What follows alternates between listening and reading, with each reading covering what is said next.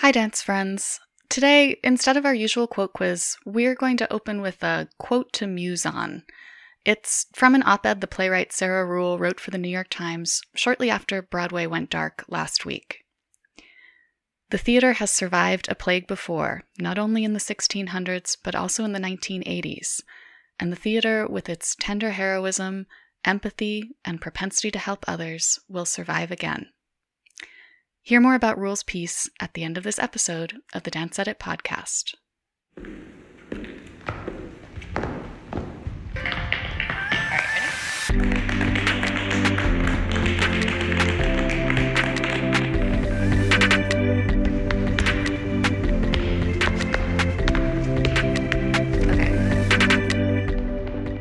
Hello, everyone, and welcome to the Dance Edit podcast. I'm Margaret Fuhrer.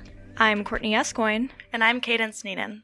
We're editors at Dance Magazine and Dance Spirit Magazine, and we might sound a little different this week because we are recording remotely as we and much of the rest of the world practice social distancing during this escalating pandemic. Um, and on today's podcast, we'll be discussing all the various and serious ways COVID 19 is affecting the dance community. We'll also be touching on some more hopeful coronavirus stories, emphasizing dancers' resilience and resourcefulness in the midst of the crisis. Um, we'll also be talking and arguing about Dance Magazine's list of the top 20 dance works of the past 20 years. Um, but first, a reminder that this podcast is actually a companion to our daily email newsletter, which keeps you on top of all the dance world's news, COVID 19 related and otherwise. So go sign up for the Dance Edit newsletter at thedanceedit.com. And now for our, our first segment of the episode. There is more and more alarming news every day, every hour, every minute um, about this coronavirus emergency. And the dance world, like much of the performing arts world, has really felt the effects of the pandemic in a particularly intense way. Um, Broadway is dark. Nearly all upcoming performances have been canceled. Dance schools and companies are almost universally closed. And last week we did a rundown of all the corona- coronavirus related dance cancellations. This week that's basically impossible. Nothing is going on as planned. Um, so let's talk a little about how these closures and cancellations are impacting dance artists, um, about the potential financial fallout, which could be significant, and about the really important advocacy work that dance organizations are doing as we all kind of grapple with the sheer scale of this. Yeah, I mean, you said last week we were talking about some of the cancellations that had come across our desks. Um, we finished recording. The first thing I saw was Pacific Northwest Ballet had canceled shows. And I think in the week since then, I don't know that I've gotten a press release that wasn't another cancellation, postponement. Um, different measures that are being taken to keep everyone safe, um, which is great that's happening now. But I think a lot of artists, uh, especially those not with larger dance organizations are already having to think in terms of how am I going to economically survive this just for the next month, much less going into the future. Um, it's a honestly really kind of terrifying time for our field right now. And we should note, by the way, that if you're looking for sort of up to the minute information about closures, cancellations, other dance world coronavirus news, um, you should check out our Twitter feed at dance underscore edit. Um, we'll be updating things uh, every, you know, 10 minutes basically as we hear them. Um, we also heard, uh, I think yesterday that, or I'm sorry, by the time you're listening to this, a couple days ago, that two Ballet West dancers have actually been infected with the virus. Um, uh, yeah, they tested positive. Of, uh, the brought it home in a different way. Yeah, the uh, and the news there is that they had both recently returned from East Coast trips. They had not been in contact with the rest of Ballet West or on the campus. Um, I believe they are currently in self quarantine uh, and being treated. So you know, it's a situation that I think is going to be becoming more and more familiar to us as time goes on. I think it does, you know, go to show that as stringent as these measures are, they are important, that people are, you know, keeping safe, social distancing, especially since so much of our audience, particularly for ballet and Broadway, is an older audience who can be really pretty severely impacted by this disease. Mm-hmm. Yeah, and I think let's talk bigger picture too, because most companies and schools are already operating on operating on shoestring budgets with so few resources. So what's going to happen to them as these performances and classes are canceled, and how can we help? Um, so I, I, wanted to call out the advocacy work that Dance USA in particular is doing. Um, they've joined, you know, broader nonprofit sectors calling on Congress to include the dance community in any COVID 19 relief packages. And thanks to their efforts and the efforts of many of their allies, the federal relief package that the House sent to the Senate recently does include paid leave provisions. So fingers crossed for its swift passage in the Senate and its implementation. Um, but they also have they have an ongoing campaign to include dancers in any future relief efforts. And I also want to apologize. In our newsletter where we talked about this campaign, we misidentified it as a Performing Arts Alliance effort. It's a Dance USA effort. Just want to give credit where credit is due. Um, but please use their form at danceusa.org to contact your representatives and advocate for dancers. And um, they're also conducting a survey about how dance artists who are being how dance artists are being impacted by coronavirus, which will help them better advocate on behalf of the field. So you can go take that now at their website too. Yeah, and if you head to dancemagazine.com as well as Dance USA, we are continually compiling resources to help dance artists in this time. I know for a lot of dancers, it's not just your dance gigs that are getting canceled, it's a lot of the um, the jobs that pay the rent gigs that are mm-hmm. also being canceled because frequently side hustles. Those side hustles, you know, I have a friend who is a dance artist who also his primary additional income comes from catering he's got nothing for the next month. And so unemployment is a real thing and it's a real option. A lot of dancers are already familiar with that process. Um, but there are resources online to help you navigate this. Um, and we're going to try to do our best to keep you apprised of those resources as they as we learn about them. Yeah. Well, and we also want to talk about some of the more hopeful coronavirus stories coming out of the dance community because, I mean, no community is stronger or more resilient or more creative pretty much anytime, but especially when it's tested, when it faces a crisis like this.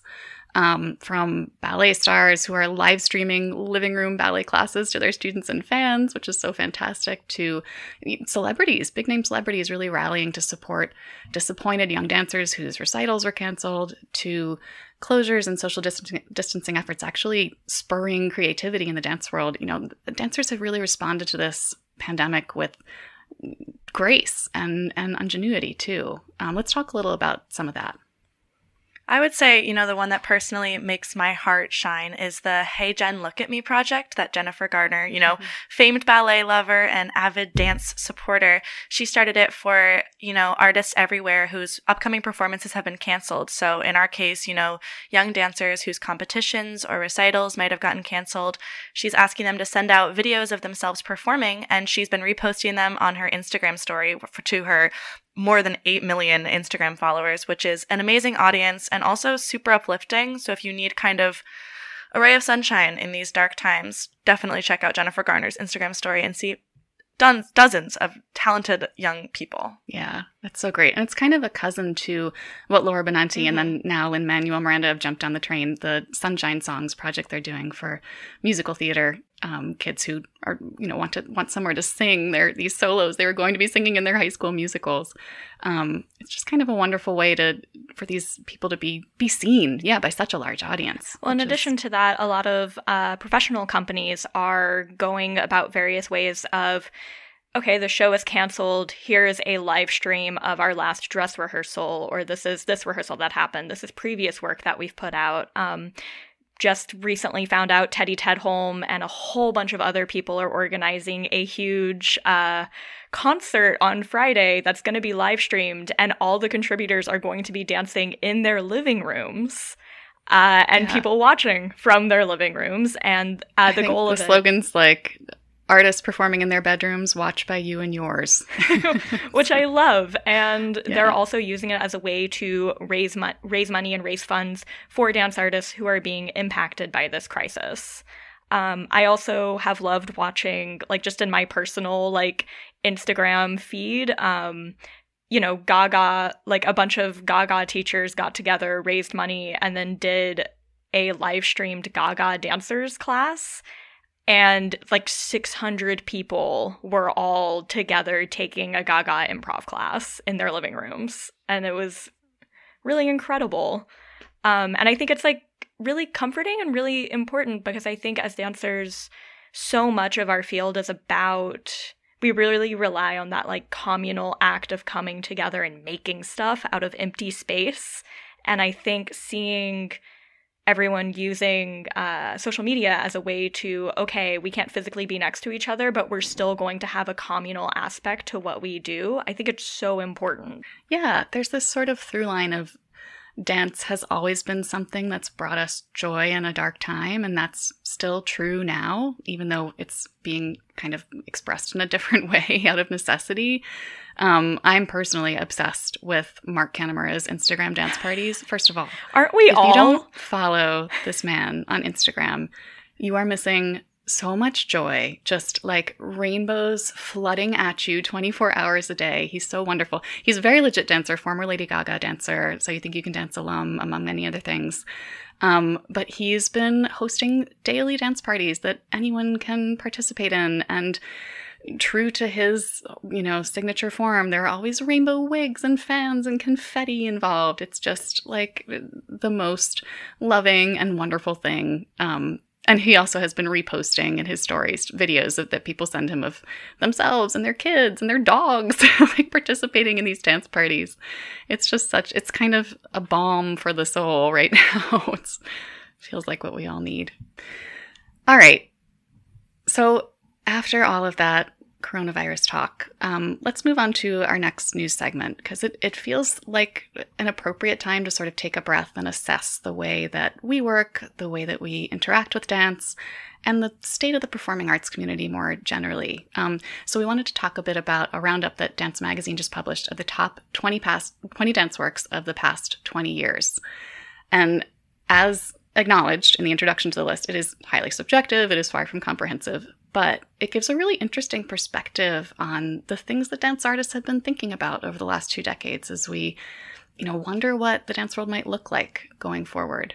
Um, and it's also a, straight up a great article to send around to your dance friends if you want to spark some heated online debate while we're all practicing social distancing. Give you something to um, gossip about via Skype or FaceTime or whatever. Zoom. Yeah, right? Yeah, let's well let's get into it a little bit what are what are your hot takes on the list? Courtney, you helped assemble it. I did help assemble it, which means that I do acknowledge how totally subjective it is because um I because I wrote two of them and I remember when we were organizing there were I wrote one about Justin Peck's Year of the Rabbit, which was the second work for City Ballet. But it was very funny because I was having a debate against myself about, well, should it be rabbit or should it be rodeo for dance episodes? And like, and why this that, one but not this that one? Is that is the debate that I wanted to oh, have. Oh, do you want to have this debate? Because, so here's my logic. Here's my logic, and this is the argument I ultimately made because I love rodeo. It's one. It's. Uh, I think that's such an incredible ballet. But my argument ended up being that Rabbit was so surprising. You know, it was only Justin's mm-hmm. second work for the company, and it really kind of came out of nowhere. And I remember reading the New York Times review of it and being in absolute shock about what a rave this review was and was like, what is this? I need to see this. And then I saw it and it was, um, I mean, it blew my mind just in terms of it was taking these uh, traditions that you would learn growing up in Robbins and Balanchine and all those great works, but a very contemporary take on it, a very tongue in cheek take on it um and it was playful and it was fun. And i honestly think that if you really look at it if you were paying attention the seeds of everything he's done since are in that ballet. Well yeah i was going to say that's uh, and i think that's the strongest argument to be made for it is that all the seeds are mm-hmm. there it is the beginnings of something that then came to beautiful fruition later. But i don't know my inclination is to call out the dance that represents that that full flowering. I have this thing, my theory is that Justin tends to be about as good as his music. Mm. And while I love Sufjan's music and I love listening to it in kind of a pop music context, you can't, you can't compete with Copland. That is an iconic score. And the things that it draws out of him, the way he responds to it, mm. are just so much more rich and sophisticated and, and thought provoking. Um, and that's I think that's why it's it speaks to me in a different way. And I will give you but it was such okay, a big swing. Anyway. I'm gonna step in as a tiebreaker and say that I have to on this one agree with Margaret. Rodeo is the moment.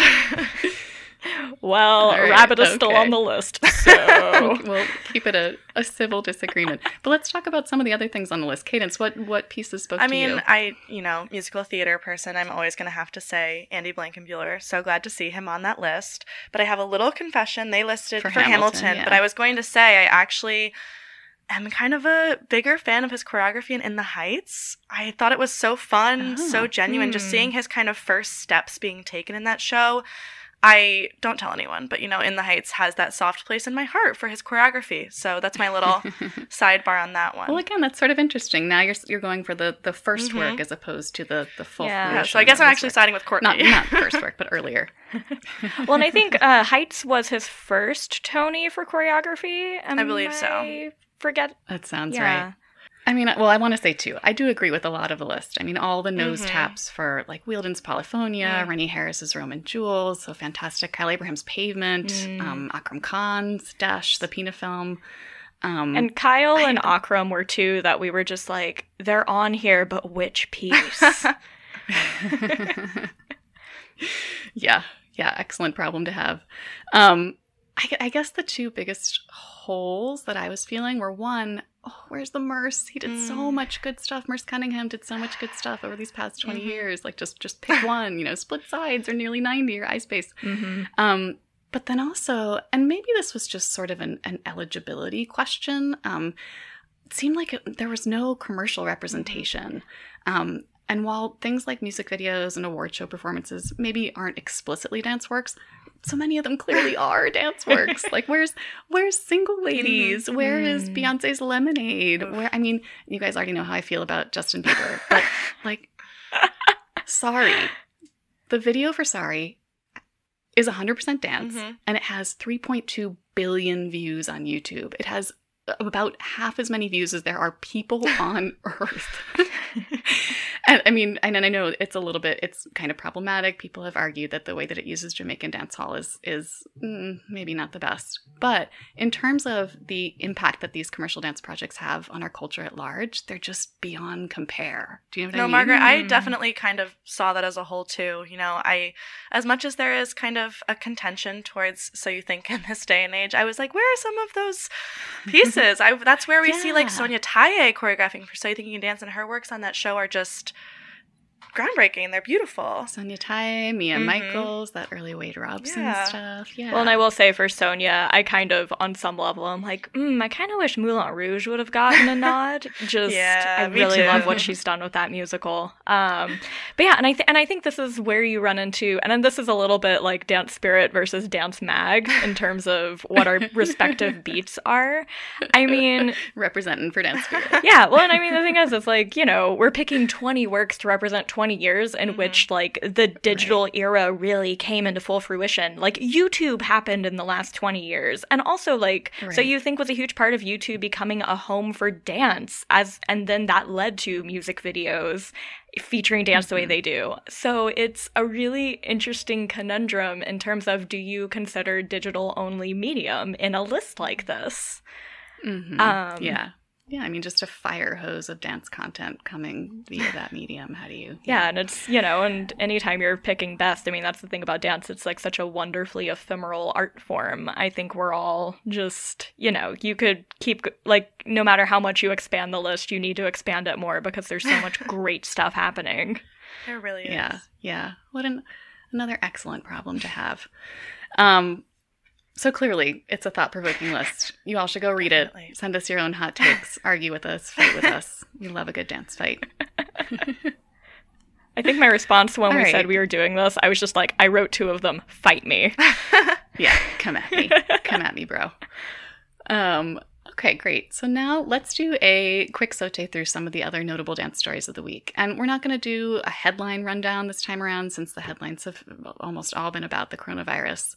Um, instead, we just wanted to call out four simply great dance reads that you should seek out immediately that will help your soul. Um, Cadence, would you kick us off? We got a first look at Steven Spielberg's film adaptation of West Side Story, since it seems to be the year of the West Side Story Redux. Um, and most excitingly for me personally, we got our first absolutely dazzling look at Ariana DeBose as Anita. So excited That for was that. in Vanity yes, Fair, Vanity right? Fair. Uh, meanwhile, in The Guardian, Lyndsey Winship wrote a story musing on how the legacies of dance, which is, as we've said, an inherently ephemeral art form, can be preserved for posterity. Um, and it was inspired by the closing of the Richard Alston Dance Company uh, in the last couple of weeks. And then, if you click over to Dance Spirit, you'll see that we recently published our spring cover story, which is featuring the Big Grrrls, none other than Lizzo's fabulous and fierce backup dancers. Check it out for the drool worthy photos or to hear how the Big Grrrls are shattering industry stereotypes. The photos really are incredible. I know we're repping Dance Spirit hard today, but seriously, you gotta go check no, it out. No, retweet. They're pretty fantastic. Mm-hmm.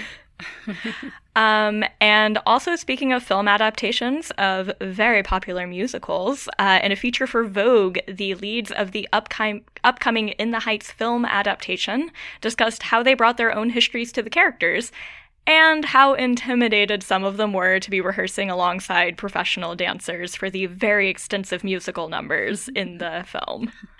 So there's still lots of things to be excited about, lots of non-pandemic related dance things to talk about. Please keep reading those things, talking about those things. That's just as important as staying up to date on on all the coronavirus news.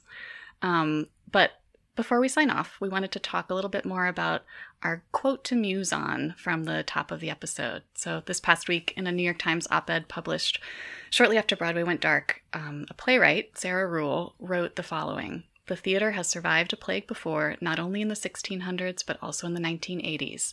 And the theater, with its tender heroism, empathy, and propensity to help others, will survive again. Um, oh man, it makes me a little bit teary. Um, that op ed was called Broadway's Closed, Write Poems Instead. Um, and it was written from Ruhl's perspective as a playwright, but it also speaks directly to us dancers, too. I mean, to everyone involved in the performing arts, really. And Cadence, you were the first one of us to sort of come upon that that beautiful piece. Yeah, I mean, I was searching for my quote of the day, and I thought that this op ed honestly spoke to me more than a anything else I'd read this week. You know, she was basically discussing how in the 1590s plague, when theaters were shuttered, Shakespeare turned to poetry. And as I'm sure you've all been seeing on Twitter this week, you know, when he was quarantined for the plague, Shakespeare wrote King Lear. And I'm not saying that we all need to write King Lear while we're at home. Definitely not. I'm not going to put that on any of you.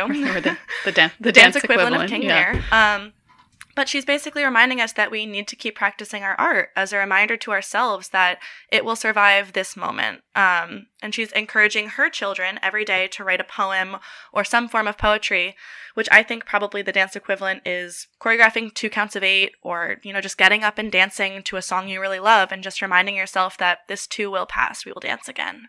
It actually really reminded me there's a great novel called Station 11 that is the most hopeful post apocalyptic novel you'll ever read. Uh, but really, at the core of it is the idea that uh, survival is not enough, and the arts are what connects us and what makes humanity more human. And I think this piece really speaks to that idea. I think that's a really nice note to end on. Yeah. well, thank you everyone for joining us this week. Um, we'll be back next week, next Thursday morning, for more discussion of all the news that's moving the dance world. And be sure to sign up for the daily Dance Edit newsletter at thedanceedit.com and to follow us on Twitter at dance underscore edit for live updates on the pandemic. Um, keep dancing, everyone. Don't stop. Stay healthy. Bye. Bye. The Dance Edit podcast is a product of Dance Media, publisher of Dance Magazine, Dance Spirit, Point, Dance Teacher, Dance Business Weekly, and the Dance Edit newsletter. Our hosts are Courtney Escoyne, Margaret Fuhrer, Lydia Murray, and Cadence Neenan. Our music is by Celestine, with special thanks to Broadway Dance Center for helping us record those footfall sounds. Find out more about the Dance Edit and subscribe to our daily newsletter at thedanceedit.com.